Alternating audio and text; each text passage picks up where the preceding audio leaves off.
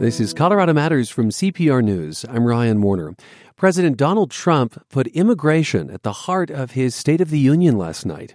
He started his pitch for reform by saying he wanted to protect American citizens. My duty and the sacred duty of every elected official in this chamber is to defend Americans, to protect their safety, their families, their communities, and their right to the American dream because Americans are dreamers too. And he challenged Congress to go along with his plan. For over 30 years, Washington has tried and failed to solve this problem. This Congress can be the one that finally makes it happen. Well, with another deadline for congressional action looming, we're asking what does Colorado need from immigration reform? Answers today from agriculture, higher education, and business.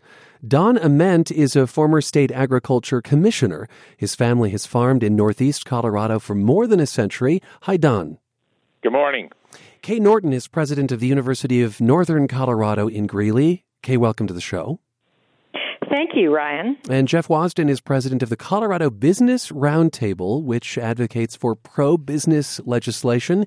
It too has taken uh, stances and held forums on immigration with its members. Welcome to the program. Great. Thank you, Ryan. It's great to be here. I want to start with a lightning round. So, quickly answer for me what single change to immigration policy would help the people you work with every day in Colorado, uh, whether or not that change is part of President Trump's current plan. So, Kay, at uh, UNC, let's start with you. Well, the single uh, biggest thing that uh, we would hope would come from our federal government is uh, some kind of clarity and simplification of our our immigration laws, which were, are incredibly complex, and most specifically, from our point of view, protection of our students who um, are not documented but were uh, really have dreamer status, uh, who were brought here to this country um, by by others and um, are uh, a great place for us to invest in the future of our nation. A great place to invest. Say just a bit more about that. Well, we have invested as um, as uh, citizens in the education of these young people uh, through the K through 12 system, and uh, to then uh, uh, treat them as if we no longer want them to be be a part of our society and and our economy is uh, really to throw to waste that uh, that investment in these young people who who really represent the American dream in many ways.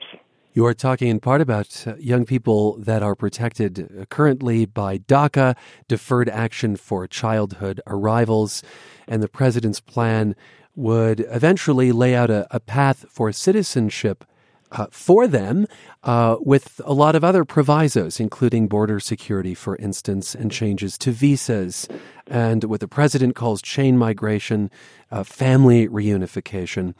Uh, okay, so Jeff Wasden of the Colorado Business Roundtable, from the standpoint of Colorado's industries, what's the biggest single change you'd like to see in immigration? I think the the biggest issue that needs to be addressed is the broken legal immigration. Uh, right now, uh, we spend a lot of time discussing the illegal immigrants that are here. Uh, certainly, our dreamers are important. There's a moral and compassionate uh, way and a path forward, I think, to address that you know these children that were brought here through no fault of their own that have contributed so significantly to our societies to our communities that bring that entrepreneurial spirit. But on this legal front. The legal front when you start looking ryan at that it's, it's a way and a path forward to help keep america secure to provide reforms to our visa cap systems to get the right workforce to the right industries and sectors that are so needed to create the certainty and predictability and the economic impacts and imperatives that are so needed Dreamers, DACA students, the illegal immigrants um, contribute. They help grow our tax base. They help move our economy forward. They are so critical to building that middle class uh, value systems that are here and contribute not only those dollars but the disposable income beyond that. Can you give me an example of an industry uh, specifically in Colorado that would like to see those kinds of changes to the legal immigration system. If you look at the H 1B visas, for example, on the high tech scale, we're certainly entering into the fourth industrial revolution AI, robotics, automation. Uh, AI, artificial intelligence. When you start to look at the changes and the needs and the demands upon uh, those particular industry sectors, and uh, right now, higher ed and our ability to turn out that workforce, this is a global economy and we rely upon a lot of talent, and a lot of that talent is driven by and hired. It's a competition for American corporate companies for that talent.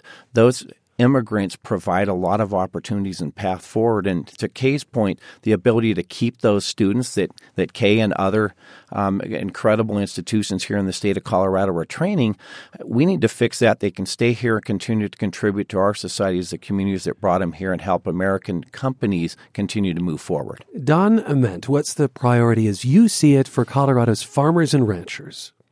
Agriculture, Ryan, contributes over $41 billion of economic activity for Colorado. A major piece of that is in the beef industry and also uh, the dairy industry that comes along with that. And then I want to speak a little bit too quickly too to the vegetable industry. Those cattle that are getting milked in a dairy are primarily milked by immigrant folks, and uh, they contribute a whole great deal to Colorado's growing the dairy industry, which is approaching now nearly a billion dollar contribution. The cattle and the beef part of that, those packing houses and so on that you've heard about in the past that have many immigrants. You heard the big ruckus in Fort Morgan with Cargill when we had a Muslim problem there with immigrants. That whole business too is predicated upon immigrant labor. Then you know about fruits and the picking thing and the vegetables in Colorado. If we don't have those immigrants, I want to cite a case that's very close to us. We have a big uh, vegetable industry north of Denver in the Brighton area and so on. Uh, Sakata is the one that comes to me, and I just recently talked to Sakatas about they aren't any they're no longer going to raise sweet corn uh, no longer broccoli. A lot of those vegetable crops because of the fact that uh, they can pick them, they can get them there, but nobody there to package them. So you, this is a this is a farm that I will say in Brighton, just northeast of Denver, and Robert Sakata is the head of that farm. We actually reached out to him. He says that American immigration policies have made it impossible for him to get the workers he needs, and uh, as you say, he's had to make a difficult choice my whole lifespan we've been growing sweet corn, but we've made the tough decision not to grow sweet corn anymore, and we're actually going to have a farm equipment auction to sell off all of our sweet corn and broccoli and cabbage harvesting equipment. He referenced broccoli and cabbage equipment there. He told us they stopped farming those crops a while ago, also because of the labor shortage. And Sakata figures he's one of the state's top three sweet corn growers, but now he'll grow pinto beans and winter wheat instead. Uh, I'll point out those those fruits and vegetables. I guess Don are some of the most labor intensive crops, huh? That's correct. Sakatas and Petroccos. There's a lot of folks that mechanically have figured out how to get that crop out of the field. But right after they get the crop out of the field, it has to be packaged and, and processed and shipped. And uh, they they've told, just told me they they go down uh, to Denver and they pick up day laborers that last not even a half a day and choose not to work any longer in that type of thing. So if we rule out, if we, and I, I, I agree with Jeff, uh, the legal part is what I'm worried about. The illegal part we will continue to debate. Uh, illegal is illegal for me, but the legal part with an H2A for agriculture where growers just say that this is not working. Uh, so that's what I'm looking for, something that works. And do you see that in the Trump framework?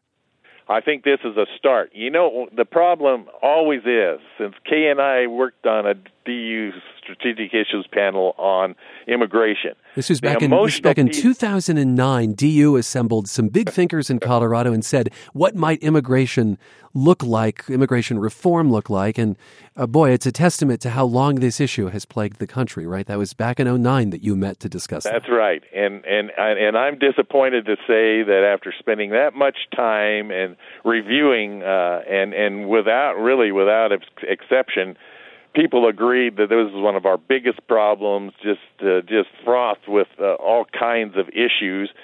And when you start working issues through, the motion it gets in the way, and so all of a sudden you you you you you got a line here between what's sound and what's emotionally and morally the issue. And so I I'm telling you here, eight nine years later, uh, I don't think, and Kay can correct me, but I don't think we've enacted anything that we discussed about on that strategic issues board. Which uh, had a lot to do with business and its labor needs. I think our, our lightning round turned into something of a thunderstorm there. You're listening to Colorado Matters. I'm Ryan Warner, and we're talking about what Colorado needs out of immigration reform. You just heard there from Don Ament, former state agriculture commissioner. His family's farmed in northeastern Colorado for more than a century. Also uh, with us, Norton, president of the University of Northern Colorado in Greeley, and Jeff Wasden. He's president of the Colorado Business Roundtable. And uh, Kay Norton, to folks protected by DACA, uh, how many uh, students would that include at UNC? Do you know? Well, we don't have an exact number because uh, we don't ask about uh, an individual student's immigration status uh, in regard to something like DACA. What we do do is inquire whether they are qualified under Colorado law that was passed, I believe, in 2014, um, that uh, provides for in state tuition uh, eligibility uh, for uh, students who have um, been in a Colorado high school for a certain number of years and have graduated and, and meet a few other criteria. So we have 74 ASSET students currently as of last fall here at UNC. Now that's the state uh, law ASSET. That's the state law about tuition, access to uh, in-state tuition rates. Okay, about seventy. So those are, are potentially folks who are covered by DACA. And what? That's what, right. What has been they the? might or might not be, and hmm. then there are others who would not be. Either they've chosen not to uh, seek DACA status the deferred action status under the federal uh, rules, or um, they are don't qualify for some reason. So um, we don't know how many undocumented students we have for certain. We call lump them all together. Can, can you speak just briefly? Can you speak just briefly to the mood on campus among those students right now? Uh, well, certainly there's considerable anxiety as as the um, conversations and the arguments ebb and flow from almost on a daily basis. So, for the last two years ago, um, we started a, a, support program for students who self-identified as being a dreamer. Uh, in some in some way, shape, or fashion, they um, are not. Uh, uh, citizens and um, are concerned about um, whether they fit in to the University of Northern Colorado. Right. So we do have support programs for for uh, students uh, whom we've admitted and uh, uh in order to ad- address their anxieties. Jeff Wasden of the Colorado Business Roundtable, you talked about the need for highly skilled labor and that some industries really are looking for, for more people from abroad to fill some of those positions. Uh, so you see the, the Trump outline on immigration reform uh, looking at reshaping how visas are handed out and that that should be done uh, with merit in mind. What do you think of, of that proposal from a business standpoint? I think if you're looking at the security of our country, a merit based system makes sense, right? I think we can handle that through vetting, whether it's through the family migration, chain migration, uh, whether it's visa lottery. Uh, and I think that's been one of President Trump's staples uh, since day one is let's do some vetting and ensure that the people are here here for the right reasons. I want to get to the economic imperative. I talked briefly about the moral imperative and the number 17,300 dreamers here in Colorado. We stand to lose $856.9 million in annual GDP if we don't create a fix for the DACA dreamers. If we pass something like the DREAM Act, one of the proposed legislations, it could increase our GDP by about $438 million annually um, over the next decade. So you see uh, both an economic imperative in DACA and in the legal immigration and visa rounds. Absolutely. This is something where you start looking at broadening the tax base and the amount of uh, revenue that is paid by immigrants. And I think people forget that, that they are contributing each and every day to our economies and local, state, federal taxes. They're contributing to the local communities. They're providing that innovative spirit. We have 95.6% of the, the dreamers that are currently working. That's a number far above the local statistics for native born Americans. They contribute each and every day. One thing we heard the president say in his State of the Union address, uh, really as he was beginning to talk about immigration, was that uh, immigrant labor, especially illegal immigrant labor, takes jobs away, especially from low income citizens in the United States. Do you see that borne out, Don Ament, in agriculture? Absolutely. I uh, I uh, was uh, president of a school board out here for many years, and I've watched this go on and on and on and on.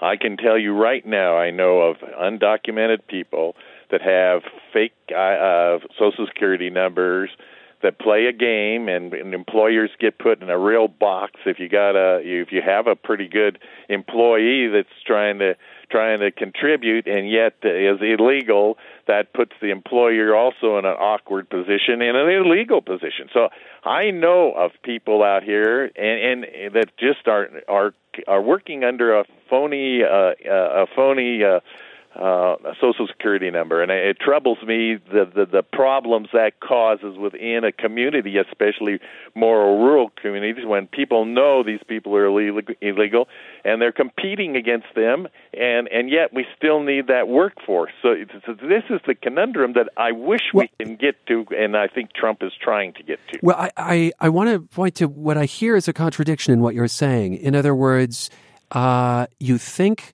that illegal immigrant labor is taking jobs from American citizens, and yet I also hear you saying that American citizens won't take those jobs. Uh, that's exactly right. Which which one is right?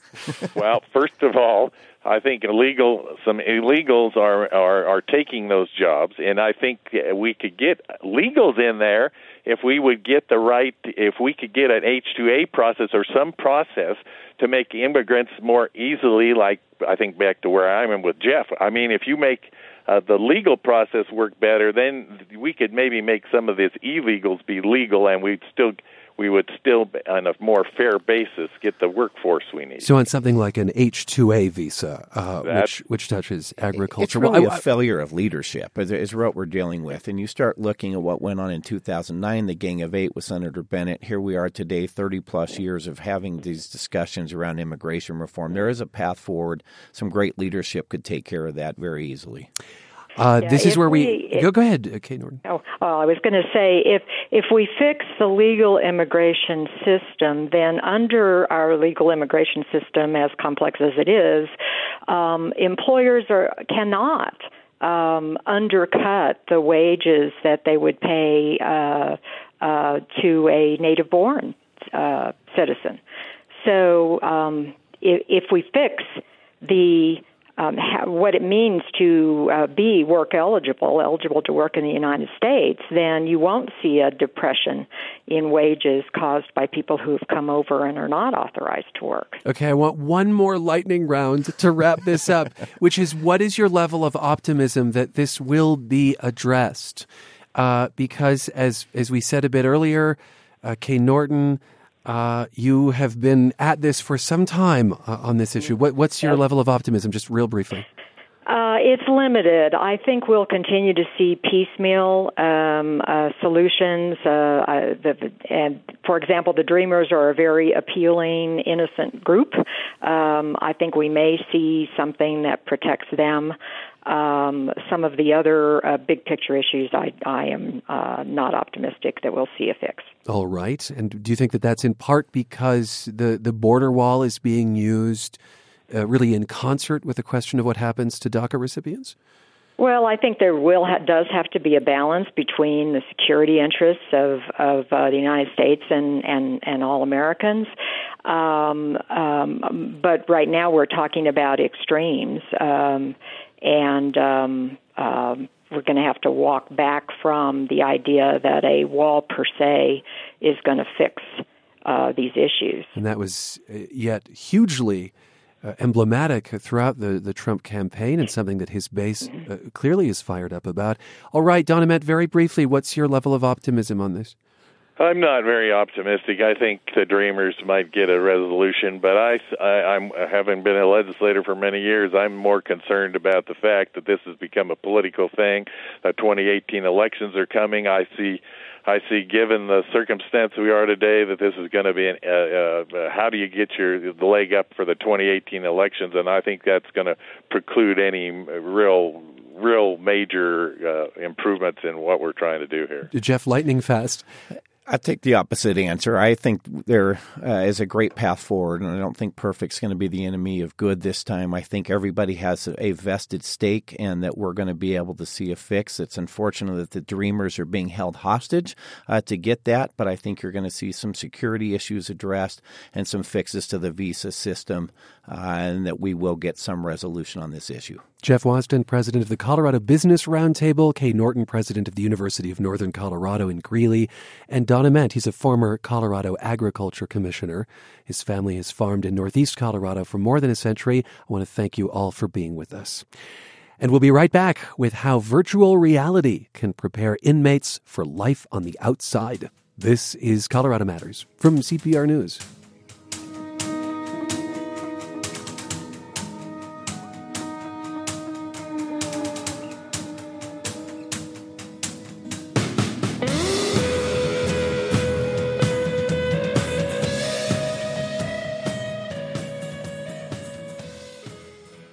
A story now about men who've been in prison since they were kids for crimes like murder.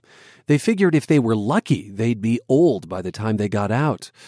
Well, now, under a new state law, they have a second chance. And as CPR's Andrea Dukakis reports, virtual reality is helping them get ready for life on the outside. Inmate Andrew Salas has had dozens of jobs in prison.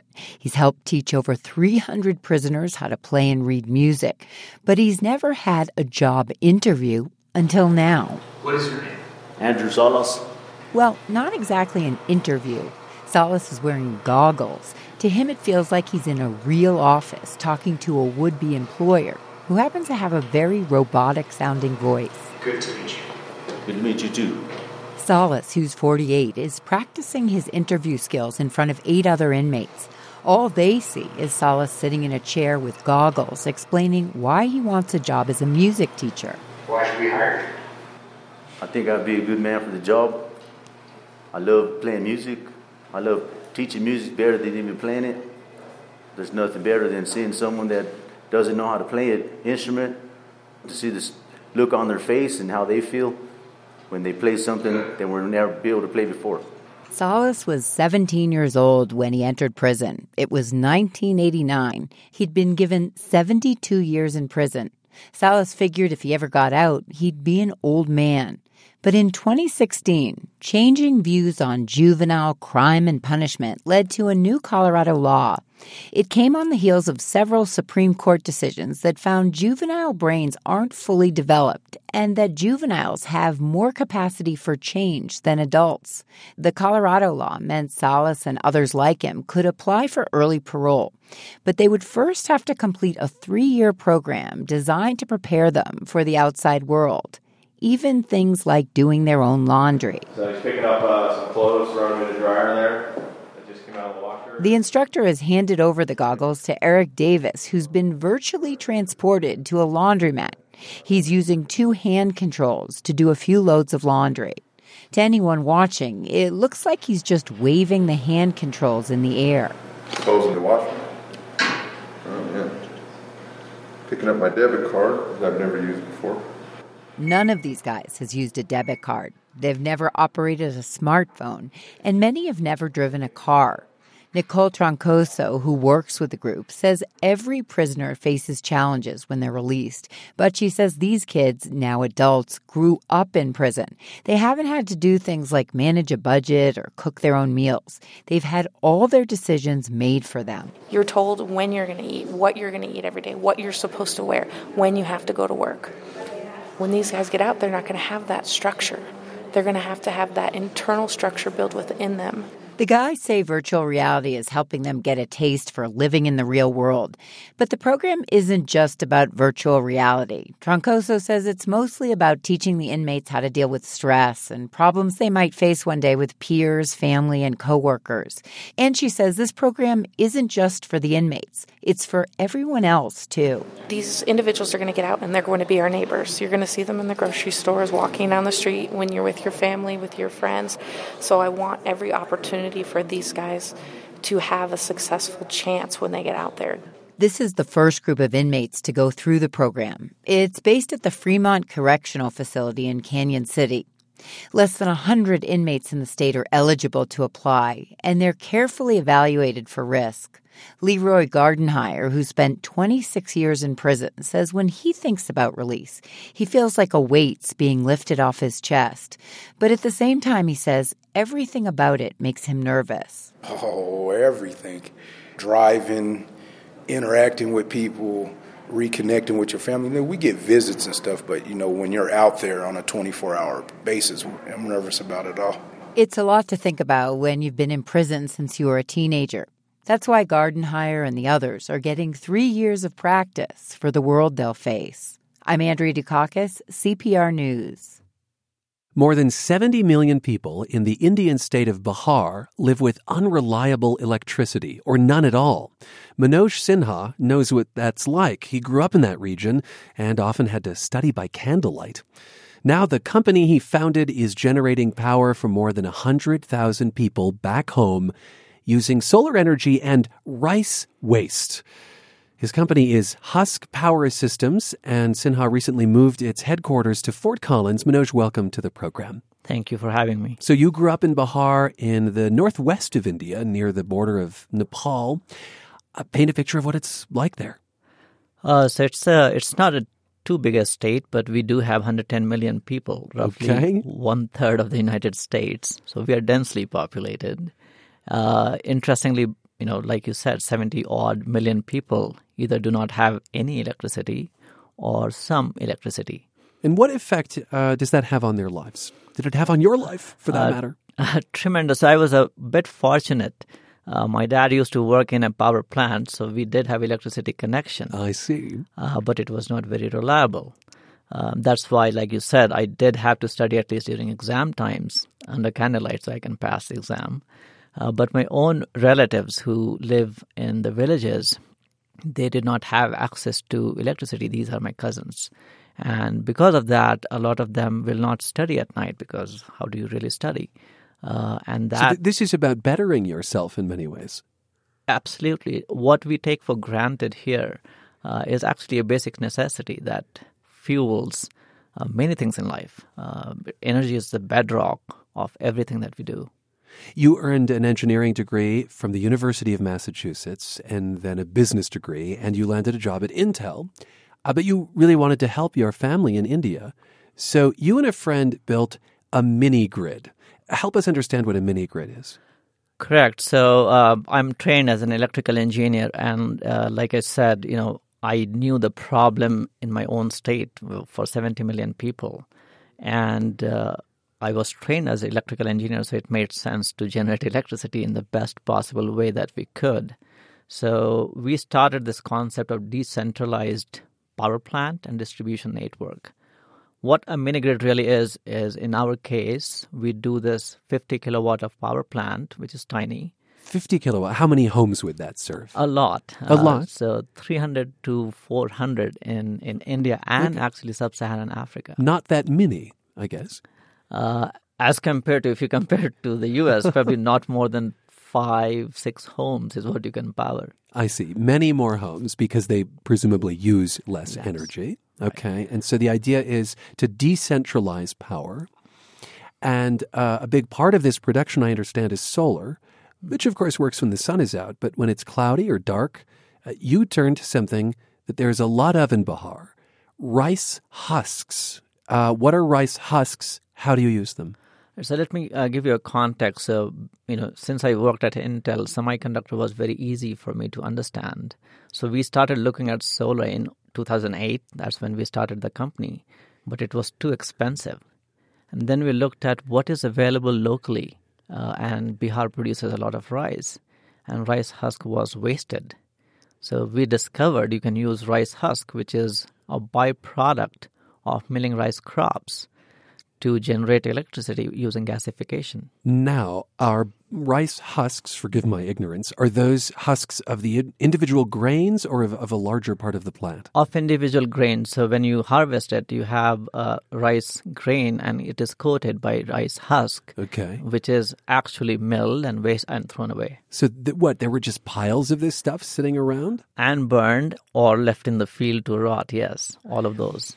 So there's a gasification process that you harness to make this energy. Is it clean energy? Yes. So gasification system itself, uh, we are actually validated by Carbon Committee.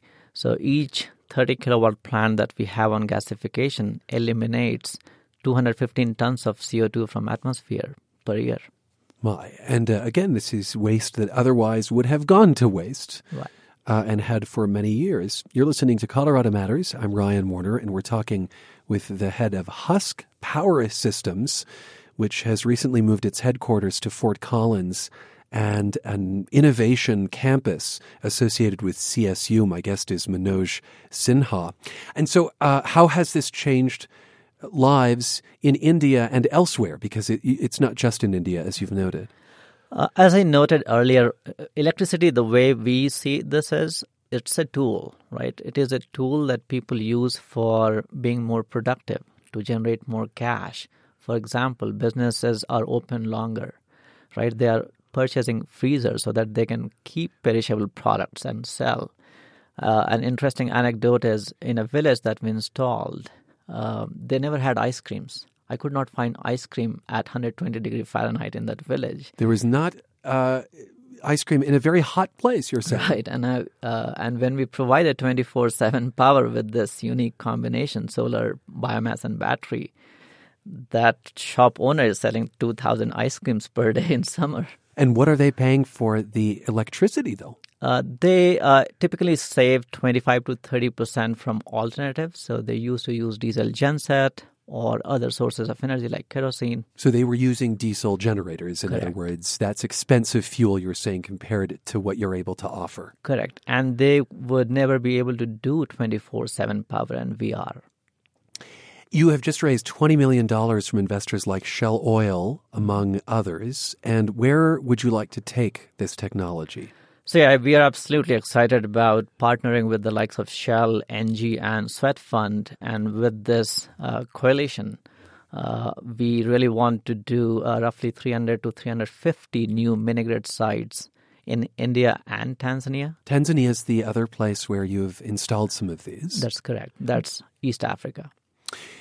Uh, why Fort Collins? Why did you move uh, to that, that CSU campus?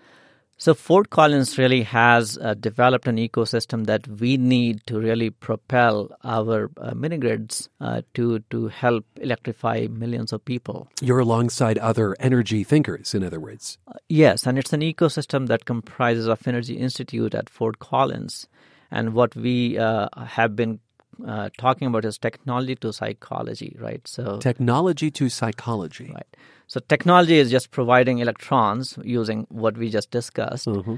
But the end uh, goal is to have customers use electricity in a productive manner. And that's where behavioral economics comes so into play. The, the idea there is not just giving the end user power, but presumably working with them to harness that power in the smartest way possible for them. That's correct.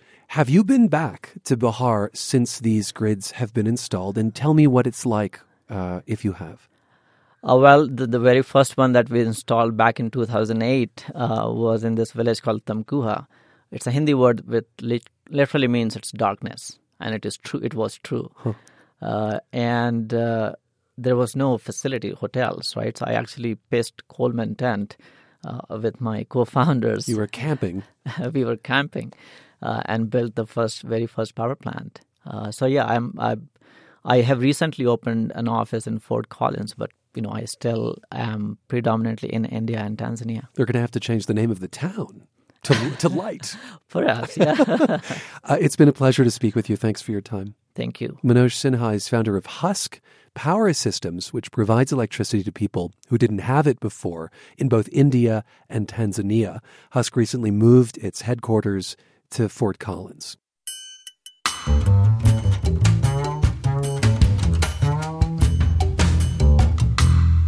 The 2017 NASCAR season could have been disastrous for Denver's Furniture Row Racing. This entire season, it's been one thing after another. There was illness. I mentioned earlier Barney Visser, owner of the team, a heart attack, surgery, watching from home.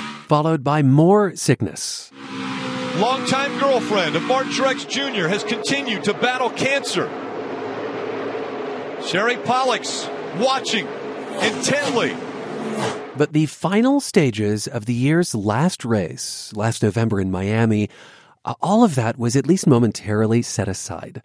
One lap to go. The gap still a half a second. Martin Truex Jr. Kyle Busch running one and two. Martin Truex Jr. 12 years in the Cup Series, and his roller coaster career is finally reaching the peak. Martin Truex Jr. is the Monster Energy NASCAR Cup Series champion. A team that used to draw snickers in the racing community had the last laugh. Furniture Row, the only NASCAR team based outside the Carolinas, won the championship. And in less than three weeks, they'll defend their title in a new season, starting at the Daytona 500. Joe Garone is president of Furniture Row Racing. He's a Denver native as well. Welcome to the program. Well, thanks for having me. You aren't the only Denverite involved with Furniture Row. Uh, we just heard there about uh, Barney Visser, the team's owner, who'd had a heart attack shortly before Homestead, that race. He lives here. I guess first off, how's his recuperation going?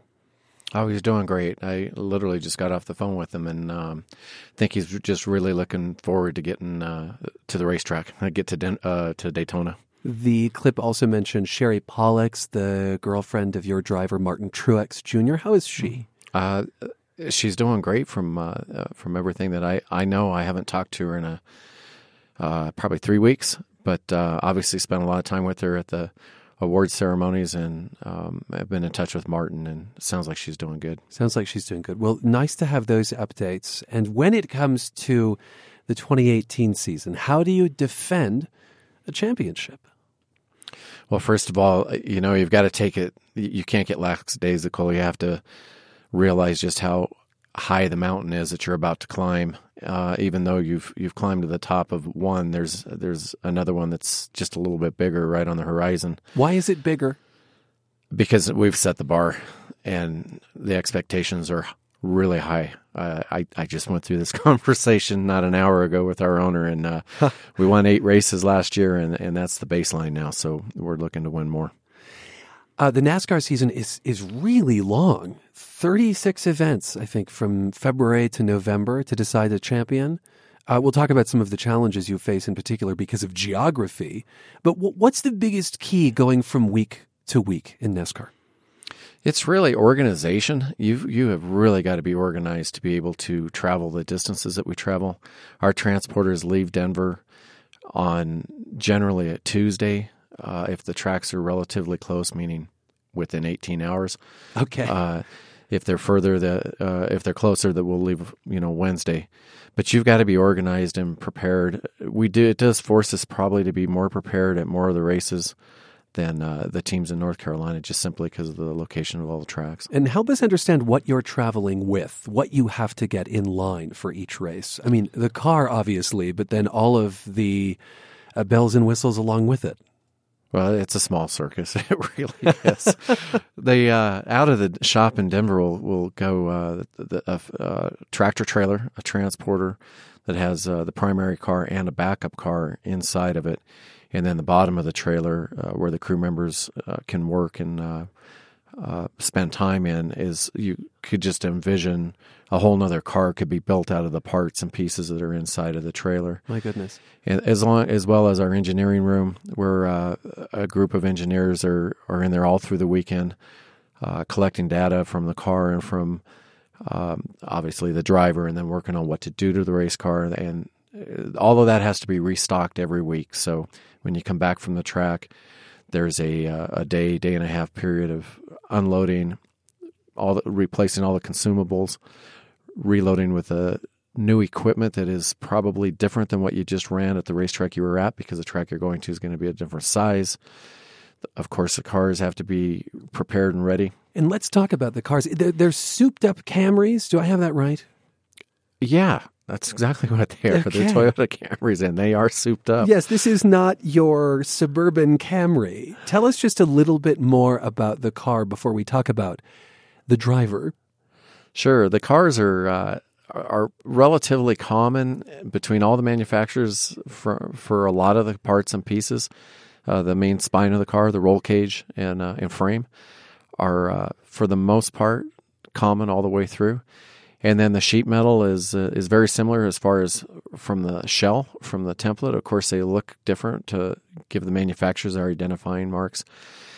And tons of safety innovations uh, in the cars and come out of the cars uh, back into the manufacturers. We constantly look doing R and D and working on different safety systems to protect the drivers. And of course, beyond that, we spend an enormous amount of time on aerodynamics, on the trying to get drag out of the cars for Daytona and Talladega, and put downforce and side force in the cars for the tracks where you need more grip out of the tires, which would be all the mile and a halfs and smaller tracks. And this is really, uh, in some ways, an arms race among the teams in NASCAR, trying to perfect all of this technology, trying to get the leg up, and I, I suppose stay within the rules. Uh, but I, I do want to ask about the driver, Martin Truex Jr. He joined Furniture Row in 2014.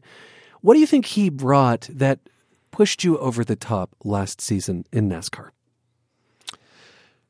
his desire and his focus he has an uncanny focus to what he what what his goal is and I, we, at the first year we were together we struggled just a little bit. There's there was a period of time that it takes for uh, relationships to develop between the crew chief and the driver and the engineers who are, who are all dealing together. That circus as you described it, it is. And you've got to be able to uh, communicate well or, or foundationally you're already off to a bad start. And that's one of the strengths that you have with martin is he does a really good job of communicating to the team on what he feels and what he wants out of the race car and does it, that communication happen on the track? Is there real-time communication? Absolutely. It, hap- it happens during every practice session while he's on the track and then during the race while he's on the track we, we can adjust the race car during the stops as we add fuel and put tires on. So it's critical that he's given us accurate information or else the adjustments we do to the car to make it better won't work. What's so, an adjustment you would make mid-race? As crazy as it sounds uh, air pressure adjustment as as little as three tenths of air three tenths will make the car go from handling good to handling poorly. Tire, it, in tires. It may be in the tires. It may be as much as uh, two tenths of a second because wow. the tires just aren't happy with the pressure. So again, that falls on our engineers to understand what the ideal pressures are for the car at a particular time and temperature during the race, depending on what Martin tells them. And that is a constant communication, as you say, both in practice and in competition. You're listening to Colorado Matters. I'm Ryan Warner, and I'm speaking with Joe Garone, who's president of Furniture Row Racing, which won the 2017 NASCAR Championship and will soon begin its 2018 defense next month at the Daytona 500. So at the outset, I mentioned the idea that you were you were snickered at as being a team well outside the Carolinas. That seems to have dissipated. How, how, do you think the the team is viewed now within NASCAR? Well, there's a lot of respect that we feel from the other teams. Uh, everybody in this sport, it's a, it's a fishbowl. We, we're all swimming in the same bowl, and it's, it's relatively small. I think for the most part, all of us know what it takes to race. So that group of guys in uh, that were our competitors, they know what we're up against out here in Colorado, and to be able to become the champions, uh, there's a high level of respect, and just love the fact that they show it. They don't hesitate to give us congratulatory uh, head nods and fist pumps, and it's a uh, it's a great sport to be a part of. And yet, it's it's difficult, as you say, logistically to be based in Colorado. Uh, have you ever thought about relocating? No. No. Okay. Why? I might have. Our owner certainly hasn't, but Okay. only because I am uh, analyzing everything all the time. And it was pretty early on. I, I was uh, right from the beginning when he said he wanted to run in Cup, um, and he wanted to do it in Denver. We had just a short period of time where it was really about finding out if we could even do it logistically, getting the cars back and forth, getting to the track, being prepared. Yeah. a whole season maybe. But once we figured that out, it it it's second nature now, so it's it's not really a problem. I understand that your interest in racing stemmed from your father's love of this sport. I think he had a garage in Denver. He did. Yeah. What, what was it called? Uh, Garone's off highway garage. Garone's off highway garage. Do you remember spending a lot of time there as a kid? I grew up there. I, I remember as far back as I can, which we identified one day, my dad and I, that I remember something that when I was three years old. But I, I remember being in the garage uh, playing with old used carburetors and valve bodies out of automatic transmissions. And so those were my blocks growing up. Those were, those were your Legos. Your, Those were my Legos, Your yeah. Lincoln Logs. Your mom was a racer. She was. I think from a driver perspective, she was better certainly than uh, my dad. And I wouldn't give her the chance to get in my car because I know she would have been better, and I just couldn't. I, my ego just couldn't handle it. What kind of circuits were there at that time for women? Well, she ran. Uh, they ran on some road courses. There was a track here in Colorado called CDR, and I know she really liked the sports cars. This is before I was came along, and and then uh, Lakeside Speedway, uh, right up here in North Denver. Um, they they ran up there in a one of the old stand up modifieds, and they had a powder puff division and A powder puff. for where she was racing with the other women.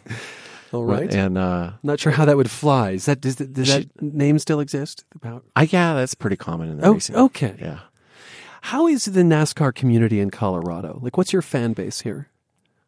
it's growing. There's a lot of racers here in Colorado from all kinds of different uh, styles of racing. It's this whole market out here is is flooded with just great racers, dirt racers, very famous short track racers, and they become NASCAR fans, uh, and they'll let you. They support us. You know, it's it's nice. I just left an event we had this weekend where they. Uh, the local guys, guys clear back to my early days in 1978 and 9, threw a little uh, party for me, and it was it was nice to see the support from all these guys. Right, you were a racer for a number of years locally and in California as well before moving to the business side of things.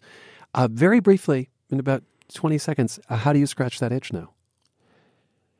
Um, well, recklessly, I drive too fast on the roads, and then I took my real passion out on the water. I have uh, an offshore power boat with some great big 1500 horsepower engines in it, and that's where I get my fix. The need for speed. The need for speed. Joe, thanks so much. Break a leg in the next season. Absolutely. Thank you, man. Joe Garone is president of Furniture Row Racing, which won the 2017 NASCAR Championship, and with driver Martin Truex Jr., begins its 2018 defense at the Daytona 500. I'm Ryan Warner, CPR News.